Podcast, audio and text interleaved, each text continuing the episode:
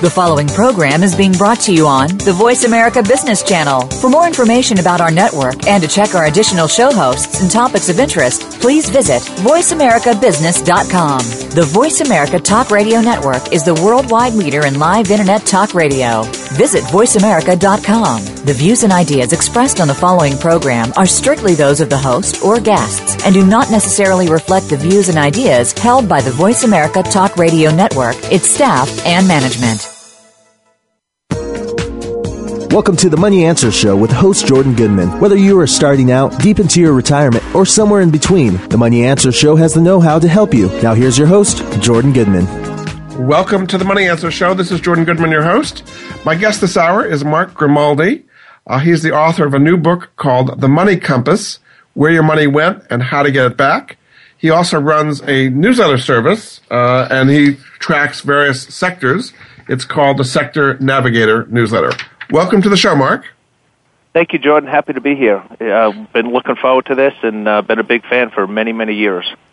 So let's just start with your background a little bit and kind of tell people uh, your uh, history in investing and what wanted to make you uh, write this book about the money compass. Sure. Uh, started out my my uh, education is in economics, degree in economics back all the way back in 1985, with a minor in political science uh, I am a political science junkie. I love to watch politics. And as my career developed and, and matured, I noticed that there was a big connection between what's going on in uh, Washington and what's going on in Wall Street.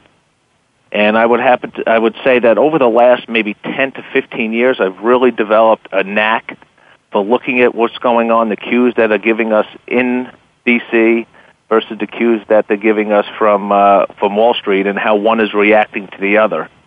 And uh, I've been in this business since uh, 1986, and uh, really what what led me to, to to write this book and what started me thinking about this book was some of the events that happened, you know, right after uh, the uh, 2000 election, where it was uh, contested for 36 days.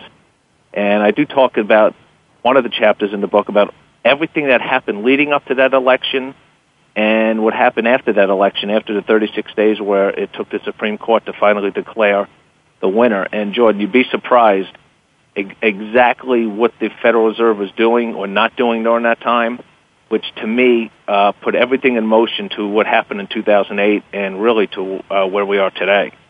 All right, well, we'll get into the details of the whole thing in the book. Talk a little bit about your newsletter as well uh, which is called the Sector Navigator. Uh, tell me how that works and what kind of a track record do you have on it? Fanta- yeah, I, I would be happy to talk about that. This is a newsletter that was created back in 2002, and actually I took it over in the, middle of 2004. So my track record with the newsletter goes back uh, to July 1st of 2004. I just want to be clear with that, which is nine and a half years. And basically, it's a newsletter that's designed – to look at different sectors of the economy as to which which sector is doing better. It's not a buy and it's not a buy and hold, but it's also not a market timing newsletter because it is fully invested at all times. And what we have is a mathematical form- formula that we use to identify which sectors are showing the most momentum, whether it's consumer products, retailing, leisure, healthcare. You know, we do slice the pie very thin and each month we'll send out a buy signal and a sell signal to our readers that tells you on this date buy this and sell this. And uh, it's we've been doing that for many many years, uh, Jordan, as you know. And in terms of our track record, we we always like to lean on a third party to actually uh, tell us what our track record is. In the newsletter, it does tell us tell you have it has a very detailed track record each year and each month uh, but I'd rather have an independent agency look at our track record and have them determine what, how well we've done. And we just received the January uh, issue of the Hulbert Financial Digest. And Mark Hulbert does a great job, and he's kind of the uh, newsletter that tracks newsletters. Uh, and uh, I'm sure a lot of your listeners have heard of Mark Hulbert because he's on yeah. CNBC all the time. And through the end of December 2013, he ranks the sector navigator number two uh, based on a risk adjusted return over the last 10 years. Uh, and there's 42 newsletters in our cat- in the category, and he ranks the sector navigator number two over the last 10 years. And again, full disclosure, uh, I am personally responsible for that for the last nine and a half years. So there is six months at the very beginning, Jordan, that uh, another publisher was at the helm.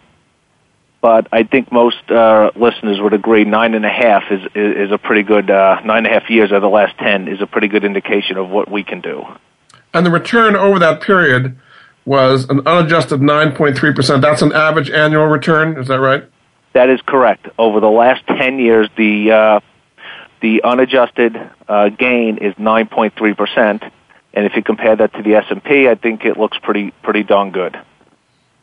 Uh, well, the Wilshire they had was at 8% over the same period, the Wilshire 5000. Correct. Correct.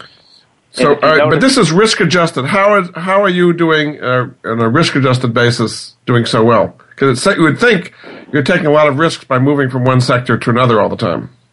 You know, a lot of my re- we get a lot of emails that say that because you know they, we get emails that say, "Mark, you're fully adjusted, so you, uh, I don't understand why you're not ta- why you're not exposed to more risk than you are." And and the reason is because what we're doing is actually buying in sectors that are showing growth potential. Not doesn't mean they're at the bottom. It doesn't mean they're at the top. It means that they're breaking out among their peers. So we try to always be writing the the, the hot hand. As everyone knows, there's no guarantees in, in the investment industry, but we seem to, it, what the math is designed to do is always look for the hot hand, something that's breaking out above its peers.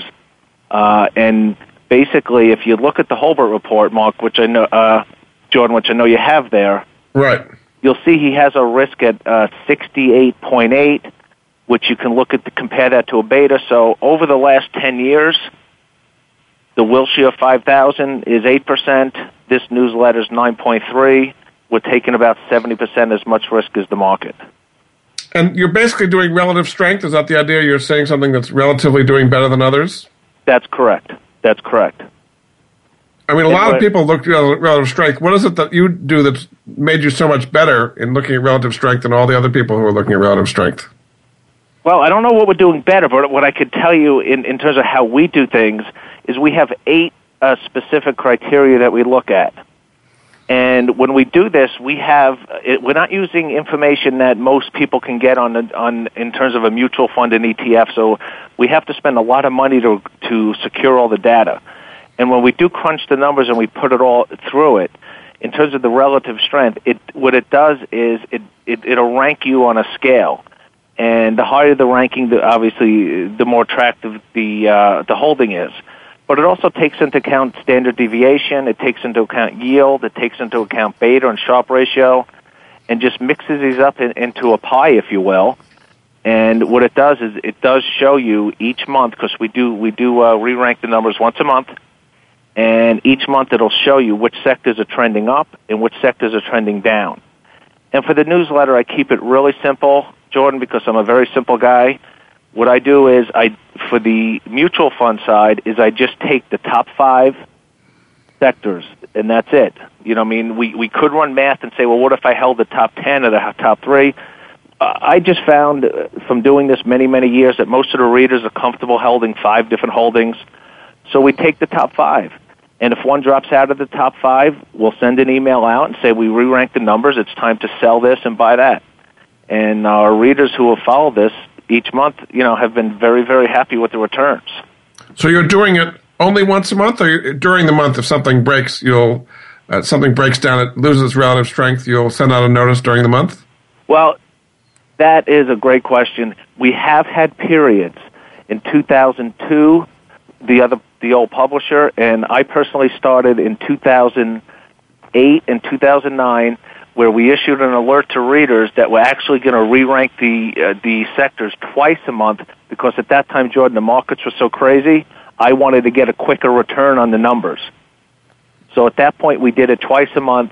Uh, we did it twice a month, probably for about 12 months, and then we went back to once a month. So if I feel that the markets are, are very unstable, we may redo the numbers twice a month and report that to our readers. But typically, it is once a month. So you do this in three ways. The first one is using pro funds and Rydex sector funds.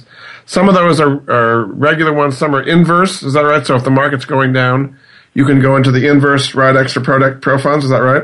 That's 100% correct. Yes. Have, have you done that, like in 2008 when things are going down, when you win the inverse funds a lot? I don't want to use the word a lot, Jordan, but we were in inverse funds. And if if you look at our 2008 performance, which I'm extremely proud about, everyone on the call probably knows that you know the markets were not that great in 2008. Lost 35 to 40 percent, depending on which index you're looking at. Uh, according to uh, our calculations, in 2008, the ProFund Rydex model lost 1.79 percent. So you must have had some in the index funds to, to do that. Absolutely. Yeah. Absolutely. So, I mean, th- that that year was just you know legendary for us. I mean, when the markets got hammered, we didn't. And then you also have ETF sectors. So these are um, publicly traded ETFs, which you buy like stocks. They're not funds. And so you have a bunch of different sectors, some broad-based like uh, S&P 500 and some uh, more narrowly based different industries. How has that worked out? Yeah, I, w- I would have to say most of them are very uh, specific. You know, I like to tell my readers in terms of uh, how to look at the ETFs. You know, if you, if you invest in a mutual fund, it's like investing in a mall.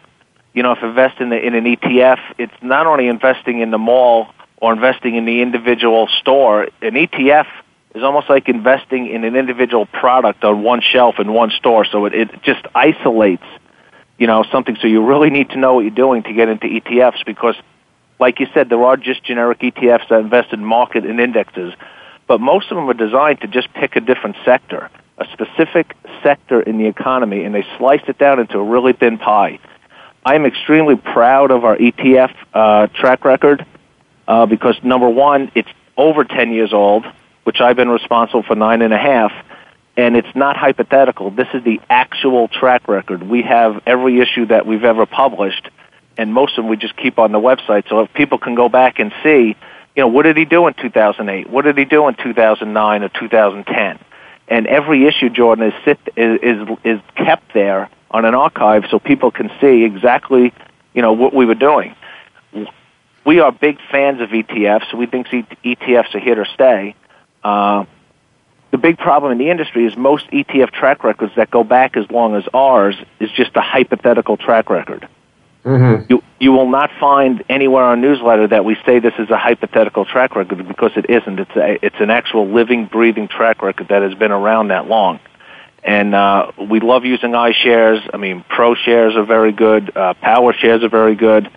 But we try to look for the ETFs that have the lowest expenses and the most important thing is many ETFs are very thinly traded. So uh, an investor needs to be really careful. If you look in an ETF and you pull it up and you see they only trade a few thousand shares a day, you may want to just look at a different ETF, maybe in the same asset class. You know, for for example, do, do you um, do you move them if, if you come out with a recommendation to buy an ETF? Is there such a surge of volume that it moves the ETF, and if it's thinly traded, that kind of disrupts things? What I try to do is when we reshuffle the deck, the answer to your question is yes, we do have a tendency to move it. And when I reshuffle the deck, if an ETF pops to the top that doesn't have the volume that I think it needs to have, I'll go down to the next one. I'll just bypass that because because you, you can cause uh, you know it, it can cause a problem not not for the markets. I don't care about the markets, but it can cause a problem for my readers, and that's that's my biggest concern. Yeah. So we do look at that because there's a lot of ETFs that just don't have the volume and just don't have the market cap to, to generate, you know, the, the type of volume that I need, you know, for a newsletter of this caliber. For liquidity. Very good. All right, we're going to take a break. Uh, this is Jordan Goodman of the Money Answer Show. My guest this hour is Mark Grimaldi. He's the author of The Money Compass, Where Your Money Went and How to Get It Back. He also runs the newsletter Sector Navigator. You can find out more about him at his website, which is grimaldieconomics.com. We'll be back after this.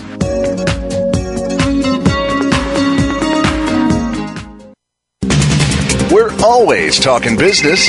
Talk to an expert. Call now toll free 866 472 5790. That's 866 472 5790. Voice America Business Network. If you want to know about investing in emerging and frontier markets, or if you have experience in this field but still need to know more, Tune in to Emerging and Frontier Markets Investing with Gavin Graham. Gavin explores news, current trends, and insights about both categories of investing. His guest experts, along with his own knowledge, will help you stay above the line when it comes to growth potential, whether in funds or equities. He will look at what to invest in and avoid. Tune in to Emerging and Frontier Markets Investing with Gavin Graham every Wednesday at 9 a.m. Eastern Time, 6 a.m. Pacific Time on the Voice America Business Channel.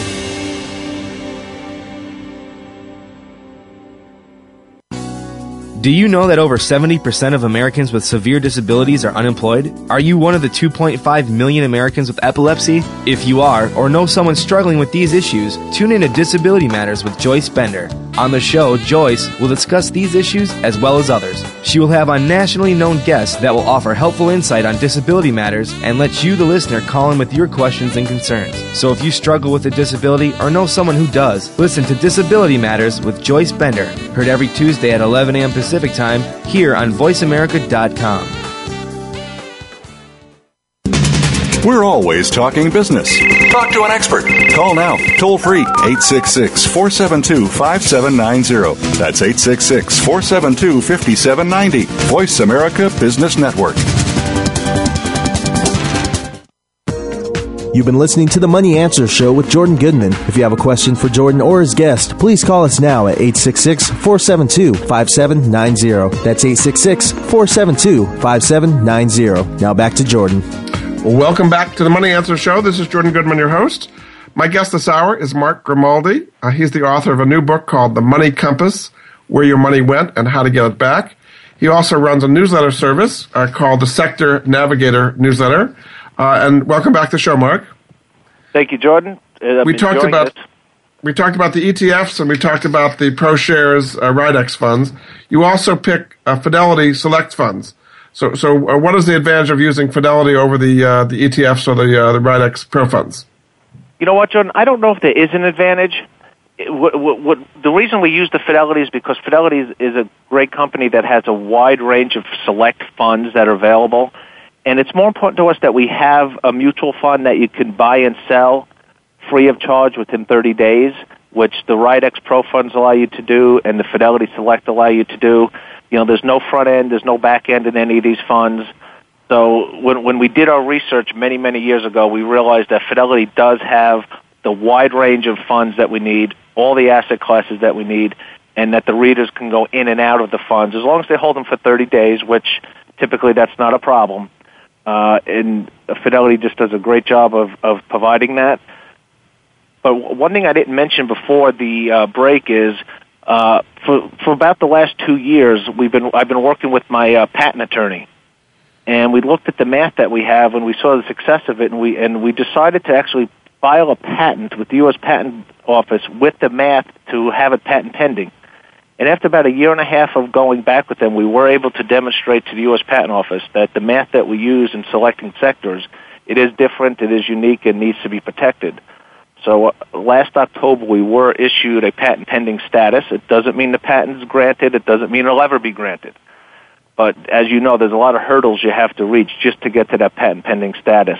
Very so, good. Uh, we're very happy about that. So when the uh, computer spits out uh, buy these ETFs or uh, sell these Fidelity funds, you just take it blindly and that's it, or do you, do you then put another layer of your intelligence on top of what the computer spits out? Well, with the fidelity, typically we'll just take the top five, unless Jordan is a situation where uh, two of the five are just way too similar. Maybe one's utilities, you know, and, and you know, or consumer staples, and the other one's consumer, you know, staples plus something. If if two of the five are just way too close in terms of their asset classes, because like I said, they really slice the pie thin so if two of the two of the five are almost identical, it would really be weighting forty percent into that. So that we may pull one out and drop to number six. So there is a little tweaking. Everything has to be approved by me or somebody in the firm before we actually send the uh, alert to our readers. Uh, so we do look at that. And again, on the ETFs, there's a lot more monitoring involved to make sure that the five ETFs are in the holdings are ETFs that have enough, like you said, liquidity where we could actually put it into the marketplace and not worry about, you know, distorting the prices one way or another. Tell people how they can subscribe to the newsletter, how much it costs, and a website to get directly to the uh, newsletter. Well, right now the newsletter uh, is, I think, a couple hundred dollars a year. However, if you go to that GrimaldiEconomics.com and purchase the book at a at a discount from Amazon, in the book there's a code where you can get this newsletter free for one year. So it's a fantastic offer, and we recommend anybody who does get the book, you can also get this newsletter free of charge. There's a code in there. If you go on the website, you'll actually see uh, it says there's a, a tab about getting the book free subscription. You pop in the code, Jordan. You put in your name, address, and social, and uh, email address. You don't have to give us a charge card. You don't have to give us anything else. Just it, there's no strings attached. Name, address, email address, boom, you got a free one year subscription, no strings attached. Very good. All right, terrific. All right, so now I want to get to the book a little bit. Um, so you have a lot of the different uh, historical events that have happened in the last 15 years or so. I just want to go over some of them briefly, and if we can, relate it to what's happening now in the market. So one of the big trends you talk about uh, is what Greenspan did and the growing housing bubble. So what? How did it get out of hand? How is it that Greenspan, who's got a thousand economists, PhDs, watching every possible number, was so surprised by the housing bubble, and, and what's the impact of that today? Well, he says he was surprised. I don't know if I really believe him if he was surprised, but if, if but we Jordan, we have to take a couple minutes and dig deep into the year 2000. Most most I know you know, and most of your readers know, the market's hit an all-time high in 2000. Nasdaq hit 5,000, you know, in the in the spring of 2000, and everything was going great. But then the market started to sell off. In March and April of 2000 and in May of 2000, they started selling off. And, and Greenspan was looking at this, and there was a lot of pressure on him at that point to start cutting interest rates because the economy was slowing down. He had the May meeting, he had his next meeting, and he did nothing. Then he found himself in a unique situation where he thought he was going to cut rates right after the November election and I say I'm not. I can't read his mind, but I read his book and I've looked at and I've studied him extensively. He was indicating that right after the election, he didn't want to seem political. That right after the 2000 election, he would start cutting rates. Lo and behold, we have the election and there's no results. And it went from days to days to weeks to 36 days. And he found himself in a situation where he had the November meeting after the election where he, he issued basically the same notice that he issued back in October. That the was showing signs of inflation, was showing signs that the economy is getting stronger. Me and most people who most economists looked at that and said, no, no, no, he's just mailing it in. This he just rubber stamped that that bulletin. There's no way he could be saying that was still showing signs of inflation, which means growth because demand's exceeding supply. So you're so, saying that because of the, the election not being settled, he didn't feel he could make any move one way or the other, but he really would have liked to have. That's my belief, yes. So his so November meeting came and went with no move. Then, okay. you know, we got into early December, still nothing. The first week of December, still nothing. Finally, it was decided December 13th, where the uh, U.S. Uh, Supreme Court ruled five to four in favor of uh, George Bush. And I'm not a political person. It doesn't matter to me who's in Washington. It, I, I just need to understand what their agenda is. So that was December 13th. He then had a meeting, which nobody talks about, but I, I just find this fascinating. He had a meeting on December 18th or 19th, and I, I talk about this in the book, to welcome President-elect Bush. The meeting was in, in the White House. There was a photo op. There was pictures. And I remember sitting in my office saying to somebody at the time, he's not cutting rates tomorrow because he can't stand in front of this with this person today as a photo op and then tomorrow start cutting rates. So December 19th, the next day, the Fed has a meeting. He doesn't cut rates. And again, Jordan, he just issues the same bulletin, the same minutes, that there's a big risk at this point for inflation, meaning demand. Now, by that time, the NASDAQ has lost almost 30, 35% we're in an environment where the S&P lost 5% the last few weeks and people are, you know, getting antsy. So the market's lost 35%. He did nothing on December 19th, 2000. Nothing. Mm-hmm. He actually issues that, that, the, that was still at a risk towards inflation. Then the very first business day of 2001, he surprises the market and cuts rates by 50 basis points from six and a half to six. Then he cuts them again in January, and he cuts and cuts and cuts till he gets down to, uh, I believe, 1%, June 25th, 2003. So he just, he went into a cutting frenzy because he had to make up for lost time. So he got political. There's no question in my mind, in my opinion, Alan Greenspan got political towards the end of 2000, and it cost this economy. Now, when he cut rates to, to practically zero in 2000 through 2003, you and I and everyone else, we had tons of equity in our house, and housing prices started to boom because that was just like uh, you know just lightning hitting hitting hitting a tree, and it's that that caused the housing boom because he. So cut you, you rates think, so in, in retrospect, he should not have cut rates as much? Is that what you're saying? he should have started cutting rates in May of 2000, and then he wouldn't have had to go so deep so fast and so and and hold them there for so long. Mm-hmm. So then, okay, so then the housing bubble uh, bursts up in 2005, 2006, kind of like that. So you're saying he, he did not think that this was going to be a problem at the time. Then I guess uh, Bernanke took over in, in 2006, right? Uh, Bernanke took over in, in 2008. No, two, 2006. 2006. Yeah, 2006. You're correct. Yeah, right. Yeah, he took out in 2006. And at that point, we're right in the middle of, of the beginning of the end. Uh, I wrote an article in 2006, and it's in the book, that, and what I said was, and Jordan, I got a lot of hate mail at the time. I said in 2006, by 2011, your house will be worth what it was worth in 1997 plus inflation. And the hate mail poured in. Mark, you lost your mind. What are you thinking? Housing never goes down. It, has, it hasn't gone down for 200 years. We've Yeah. never had a down year. Why do you think it's going to get hammered? So let's let's bring it forward to now. So we've had the housing boom, we've had the housing bust. Things seem to be coming back. What is your outlook for housing from where we are now? I don't. Housing, unlike stocks, is regional. So there are going to be pockets that are going to do well and pockets that aren't going to do well. In 2013, my forecast was that the housing market would be very tepid. The housing market was very tepid in, in 2013. If you look at the Vanguard, you know, real estate index, it was up two and a half percent. To me, that's tepid. I do not like real estate. Do not.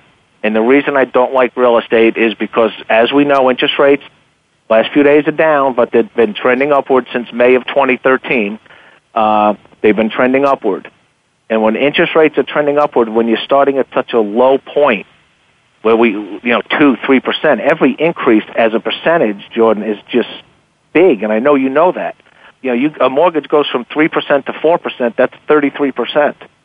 Yeah. And uh, you know, everyone in America buys the house by a, a payment, not by how much. They don't even know how much they typically pay for the house. That what's it going to cost me per month? So the, inc- the e- every small increase in a mortgage is just a big increase in monthly payments. Yeah. So are you uh, saying we should actually go the other way? Would you go short housing? Would you uh, think it's going to go down dramatically if rates rise? I would just stay away from it completely. Uh huh. Okay. I would stay away from it completely. Like I said, there are regions in the in, in, in America that you know housing is making money, but we also have to understand that a lot of the stimulus in 2009 was directly to the states. That stimulus has been run through the system. States' budgets are getting very tight.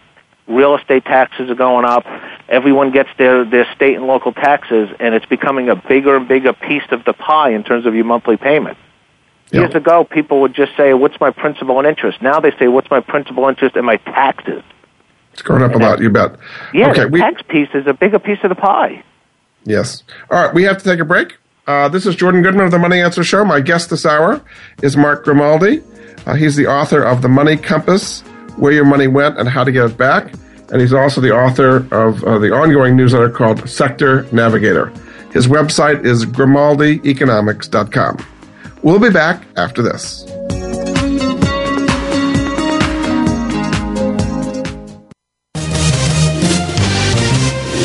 Stocks, bonds, investment opportunities, financial news, and talk.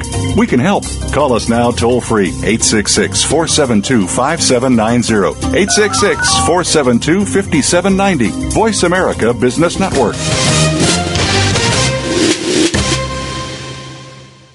In sales, are you a lion or a vulture? Lions don't wait, they just go for it. Vultures hang around until the lions are finished and just pick up the scraps. How can you set yourself apart as a lion? Join the other aspiring sales lions and listen to Forget Patience, Let's Sell Something with host Ty Maynard. You'll learn the tips and strategies of top sales professionals. You'll gain more clients at a faster rate and at higher margins. If you're a sales professional, business owner, or executive, listen in every Thursday at 8 p.m. Eastern, 5 Pacific on the Voice America Business Channel.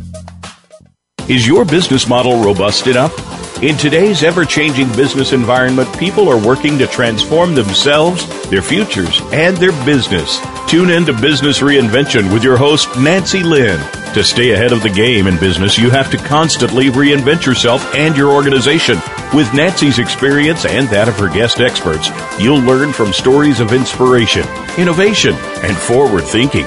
Listen for Business Reinvention live every Monday at 4 p.m. Pacific Time, 7 p.m. Eastern Time on the Voice America Business Channel.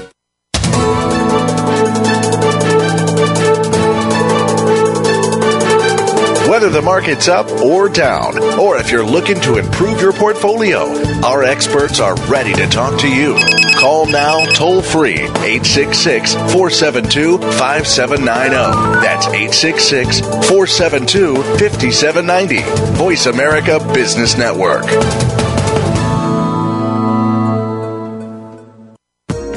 You've been listening to the Money Answer Show with Jordan Goodman. If you have a question for Jordan or his guest, please call us now at 866 472 5790. That's 866 472 5790. Now back to Jordan. Welcome back to the Money Answer Show. This is Jordan Goodman, your host. My guest this hour, Mark Grimaldi, is author of the new book called The Money Compass Where Your Money Went and How to Get It Back. And he's also runs a newsletter called the Sector Navigator newsletter. Uh, his website, grimaldieconomics.com. Welcome back to the show, Mark. Thanks, Jordan. So in Having your book, you have a section. You have a uh, section on credit cards and how that kind of got out of whack. So tell me a little bit of what happened with credit cards and what's happening today with credit cards and how that's affecting the economy.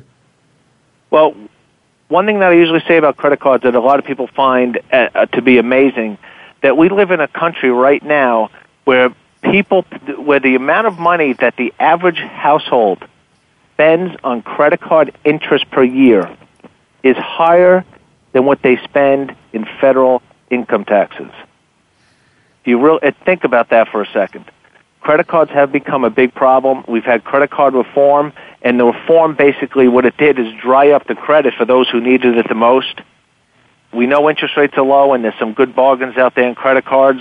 Uh, typically, it's better to to buy things with cash, as most people know, than to use credit cards. But the fixes aren't fixing the problem because the the problem is we still have, and, and not to harp on the other, but we still have such a weak job market that people need jobs to pay their credit card bills. And all the reforms that they put into the credit card industry since the 2008, it really hasn't made a difference in anyone's lives. Uh, what, what has made a difference is them keeping interest rates as low as possible. That's the best thing you can do for the credit card uh, holders. But w- but like I said, right now the average household pays more in credit card interest than they do in uh, federal income taxes, which is a problem. So lately, credit card debt has been rising again. Do you think we're starting a new cycle of increasing credit card debt because it had been going down for a few years? I do think we're starting that new cycle, and uh, that's because the av- the mean income in the country has gone down since 1990, uh, since 2008. And water, I have an expression: water finds its own level. When that bill, when the bills come in at the end of the month, Jordan, you know, and you want to keep your refrigerator going, you want to keep your kids fed, but you only but you you only have to pay the minimum on your credit card. That's what you're going to do. Uh, that's where the cash is going to go. So we, we do need higher paying jobs. It's amazing how that'll fix a lot of problems. But I yes, I agree with you that it is becoming a problem again, and uh, it, it may up may end up being a bigger disaster than it was in 2008. What are the investment implications of that as far as credit cards? Is this good for banks, going to make more money on it, or is it the retail economy? How, how do you play this as an investor? as an investor, banks would love for interest rates to go up, but I, I would be very cautious in, in terms of the type of bank that you invest in because at this point, they also know that defaults are going to start increasing and late payments are going to increase. And as much as they tried to revamp late payment penalties, which I give the government credit for, because the late payment penalties were putting people in interest rates in real dollars, you know, at hundreds and hundreds of percent. So they did revamp that, and that's going to help millions of uh, cardholders. But banks are now bracing for, and this is another reason they have so much money on the, on their balance sheet. They're bracing for uh, a mass amount of defaults on credit cards. Another area you talk about are so-called target date funds. These are funds typically within a 401k where you have a specific date in the future where the money is going to be maturing. So you, you have some problems with target date funds. What is your outlook on what's been happening with them and, and where things are going in the future with target date funds?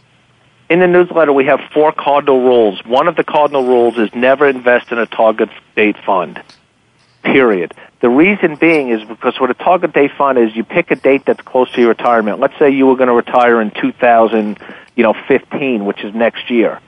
If you look at the current holdings of a target date fund in 2015, you would expect that fund to be 70, 80, 85% out of the stock market because it's designed for somebody who's going to retire in, in next year.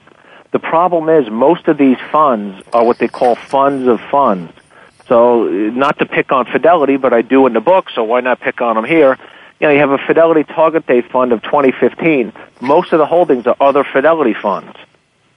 So the fund manager is in a situation where, oh, okay, if, if I'm going to do what I'm supposed to do, I have to hurt my own firm to do that.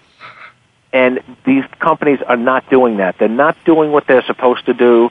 In 2008, when the markets lost a ton of money, all the retirement funds dated 2010 got hit just as hard. Now think about it. If I'm managing money 2015, and you're going to retire, Jordan, in 2015, with the markets close to an all-time high, because they were an all-time high at the end of last year this year, wouldn't you think this would be a great time to start taking risk off the table? We have an situation, but they're not doing it. Yeah. So, I mean, aren't there trustees overseeing these target date funds that make sure that they're doing what they say they're going to be doing? The thing is, if you read the prospectus, the prospectus doesn't specifically say, you know, this many years out you have to reduce it by this holding. This many years out you have to reduce it by that holding. So the, this prospectus is a very generic. It doesn't give you criteria what you need to do. I see. So you, okay. I understand about the trustees, but you can't. I, I can't fault them. Yeah. All right. Now you also have a chapter about 401ks and problems with that. What is the problem with 401ks? We've got over three trillion dollars in them now. This has been the way a lot of people are saving. What, what's wrong with 401ks? Well, let me be clear. There's nothing wrong with a 401k. However, you need to understand what it is. What a 401k is, it's your money. Typically, unless you have an employer that's matching dollars, if you don't, if you don't have any matching dollars and you're putting money into your 401k, that is your money period. It's money that you've been that you've been paid that you haven't paid taxes on, and it grows tax deferred. When it comes out, it comes out as if wages if you earned it. The problem is most employers nowadays don't put any matching money into that. So you put this money in, you get your tax deduction. And everyone's been brainwashed to say, well, don't pay the taxes now, pay it later when you're in a, in a, in a lower tax bracket. Jordan, you and I both know that that day never comes. It never comes when you're in a lower tax bracket. So basically, what people are doing is they're taking income, deferring the income taxes on that income to when they need every dollar th- that they can get, as opposed to paying the taxes when their income is the highest, where they can afford to pay the taxes. They're paying the taxes in retirement, where they where they need every penny. And with a 17 trillion dollar debt, which I always tell my readers, all that number is is taxes we haven't paid yet. Period. So you're deferring taxes from today to sometime in the future on a hope you're going to be in a lower tax bracket, which very few people are, in an environment where in the macroeconomic conditions, taxes are only going to go up, they're not going to go down. But the big kicker, Jordan, is very simple. If you die with that 401k, your spouse or beneficiary, they get taxed as if it was income to them yeah, they may be able to spread the taxes out. if you took that same money and just invested it in tax efficient mutual funds and just and just kept running that money out. God forbid something happens to you, you pass away, you get a step up basis. I talk about this in the chapter. Your beneficiary, your loved ones get a check tax free. And w- one of the few things that the IRS gives us is this step up in basis. Whereas if you die, the, the base, the, the, the gain that you achieved on that investment disappears. If you pass it at death, and again, I'm not a CPA, everyone should talk to the CPA, but if you have a, a highly appreciated asset and you pass it at death, you get a step up in basis, meaning their basis is what you give it to them at. Meaning but that's not true with 401ks, you're saying? It is not true with 401ks because every penny that comes out of a 401k is taxed as income because it's wages you haven't paid taxes on yet. Yeah. So the one so loophole the IRS gives us, you wipe away by using a 401k. You, you have other reasons why you want to invest in after tax accounts instead of a pre tax account like a 401k. What are some of those reasons? Number one, if you do need the money during during your working years, you don't have to go through all the hoops and all the all the all the uh, taxes and gyrations to pull your money out of a 401k. You know, I'm 51 years old. If I if I needed money out of my 401k right now, it's going to be extremely expensive to touch. But if I had money in after tax money and I needed it, all they do is pay a capital gain, which we both know is a lower tax bracket than income, and I pay no penalty to the IRS. So you're getting more investment choices, you're getting the step up basis, and you get liquidity without any penalties. So uh, uh I'm not a big fan of 401ks, and I feel like I'm on a mission to get the word out that you know what if you have a 401k where your employer is matching double digits fine take the free money but if your employer is not matching there are much better ways to invest your money, and it has uh, nothing uh, to do with returns. It has everything to do with taxes. And you're saying the trends are for fewer employers to be matching, not more. Is that right? Yes. Yes. Yeah. yeah. Very, very few firms at this point are doing a matching. Yeah. Uh, you also say when, with an after-tax account, you get to choose exactly what you want to sell. You can do, you pick exactly what it is to create gains or losses, where you cannot do that with a 401k. Yeah, th- that's a great point. With a 401k, whatever dollar comes out, the IRS looks at that dollar exactly the same. It's taxed as income.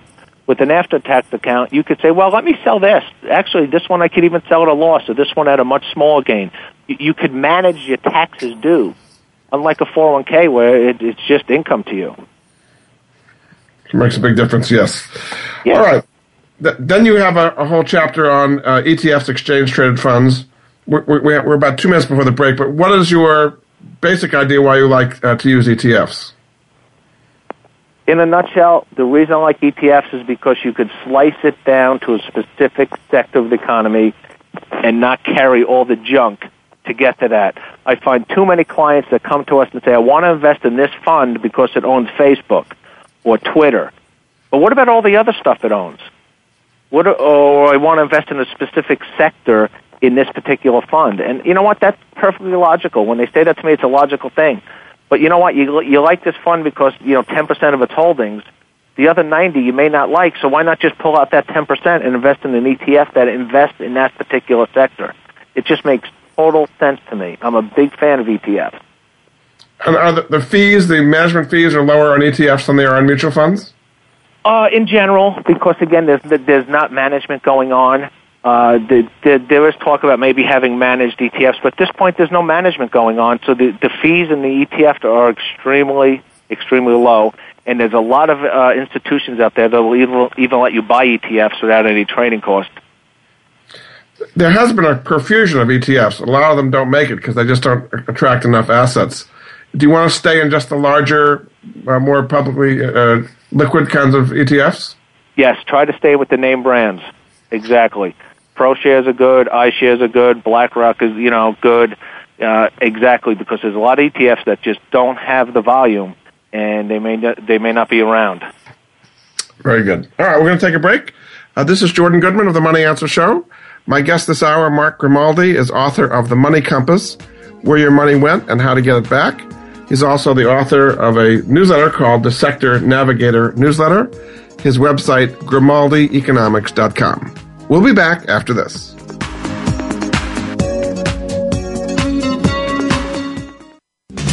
We're always talking business. Talk to an expert. Call now, toll free, 866 472 5790. That's 866 472 5790. Voice America Business Network. Are you looking for innovative ideas on how to achieve your financial dreams? Tune in to Empirical Investing Radio every Thursday afternoon at 2 Pacific, 5 Eastern on the Voice America Business Channel. Join certified financial planners Ken Smith and Ethan Broga to learn how you can obtain financial success. You'll be entertained while you discover techniques to alleviate your financial concerns. Empirical Investing Radio every Thursday at 2 Pacific, 5 Eastern on the Voice America Business Channel. Hi, I'm Joe Swedish, CEO of WellPoint. We proudly support the March of Dimes and all they do to reduce the rate of premature birth in the United States. Though premature births have recently declined, still half a million babies are born too soon each year. We're helping the March of Dimes fund cutting edge research and community programs that help moms and their babies live healthier lives. Please visit marchofdimes.com and join us in working together for stronger, healthier babies.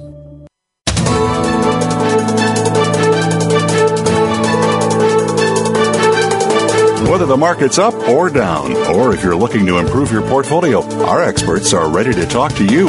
Call now, toll free, 866 472 5790. That's 866 472 5790. Voice America Business Network.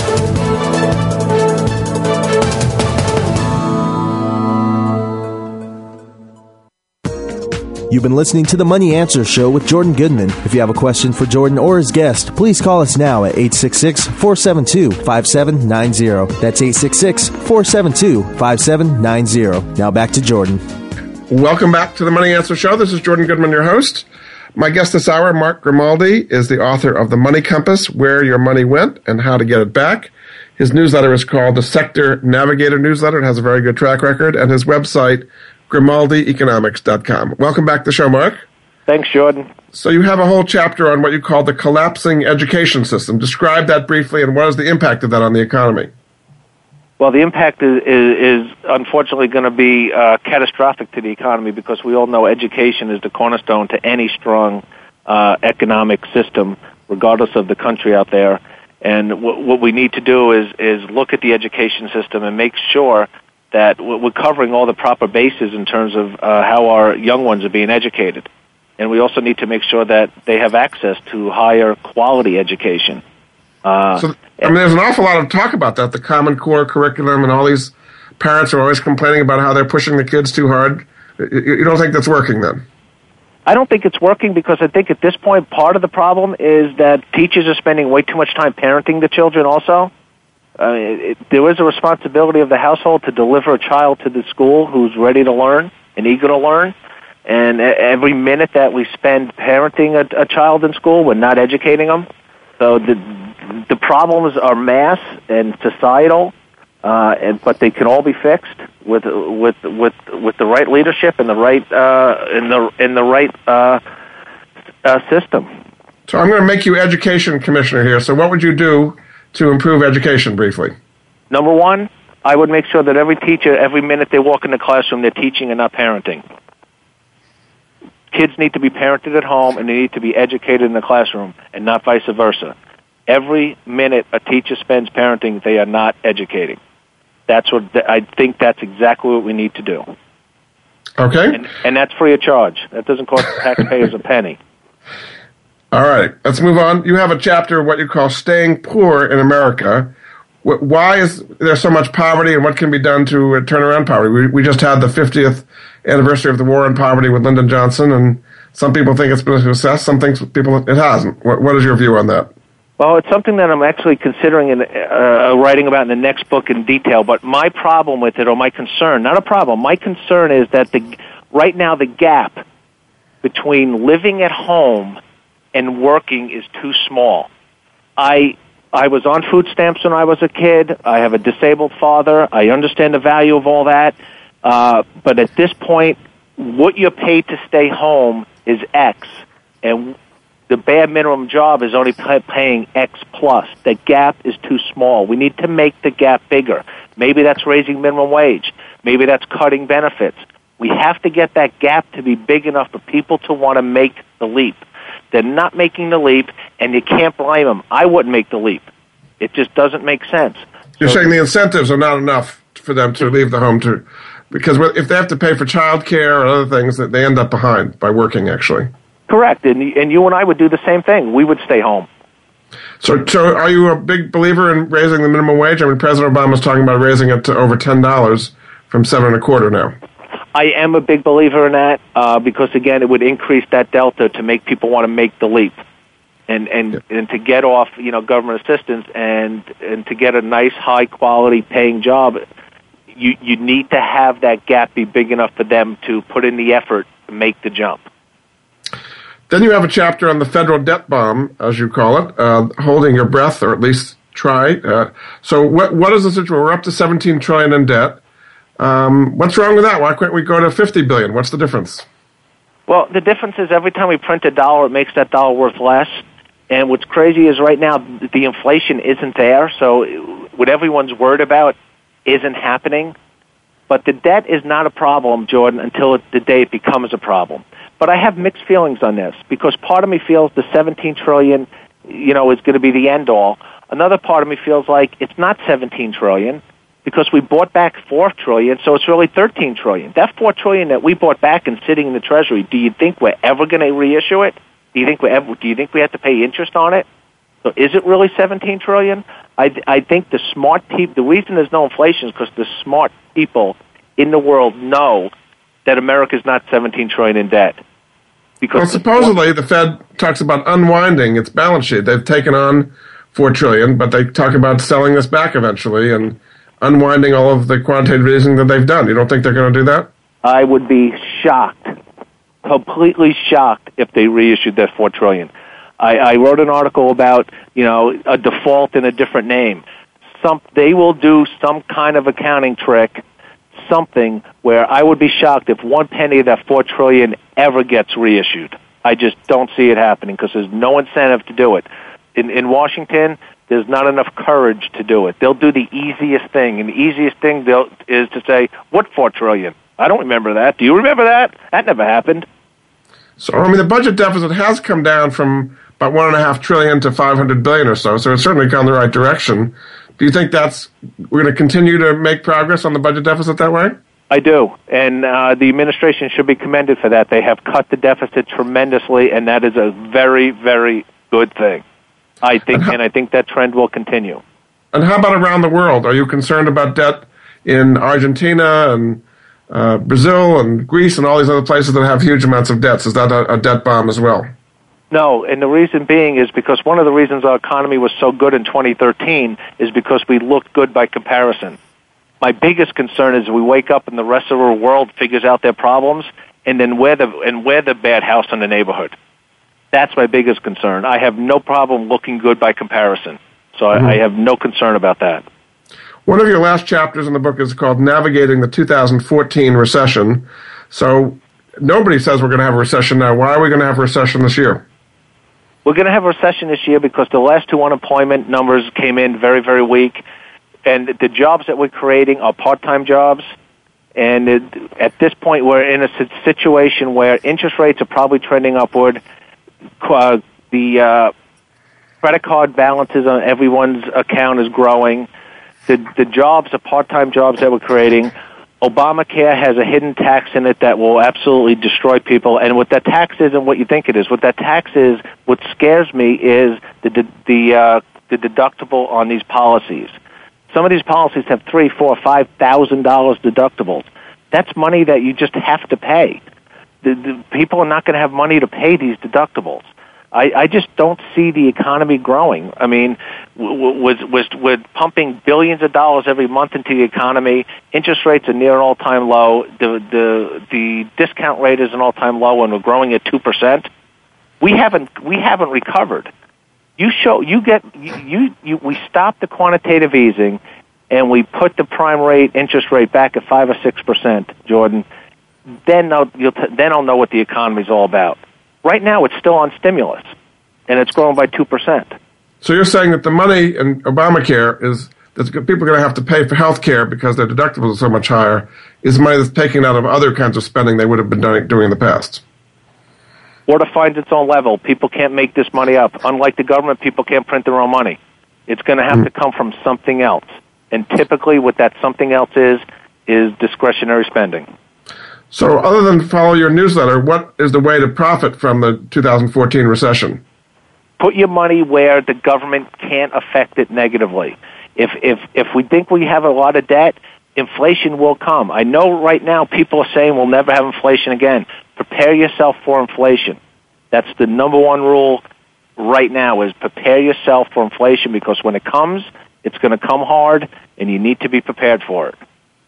Having a recession seems like the, the last thing about inflation. When you have a recession, things slow down. You don't you have deflation, not inflation.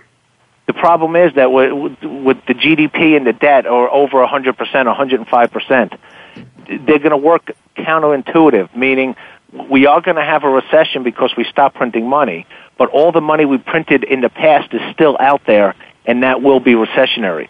And we could actually end up maybe with stagflation. I and see. I'd rather have a year recession than one month of stagflation. I see. Very good. Terrific. Well, very good. Well, my guest this hour has been Mark Grimaldi. His new book is called The Money Compass um, where, where Your Money Went and How to Get It Back.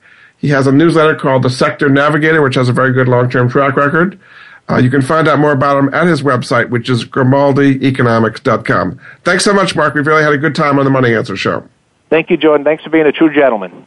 Thank you. And we'll be back with another edition of the Money Answer Show next week. Goodbye for now. Thank you for joining Jordan Goodman and the Money Answer Show. If you have a question for Jordan, please visit his website at www.moneyanswers.com and be sure to tune in every Monday at 12 p.m. Pacific Standard Time right here on Voice America Business. See you next week. Thanks again for listening to the preceding program brought to you on the Voice America Business Channel. For more information about our network and to check out additional show hosts and topics of interest, please visit voiceamericabusiness.com. The Voice America Talk Radio Network is the worldwide leader in live Internet talk radio. Visit VoiceAmerica.com. The views and ideas expressed on the preceding program are strictly those of the host or guests and do not necessarily reflect the views and ideas held by the Voice America Talk Radio Network, its staff, and management.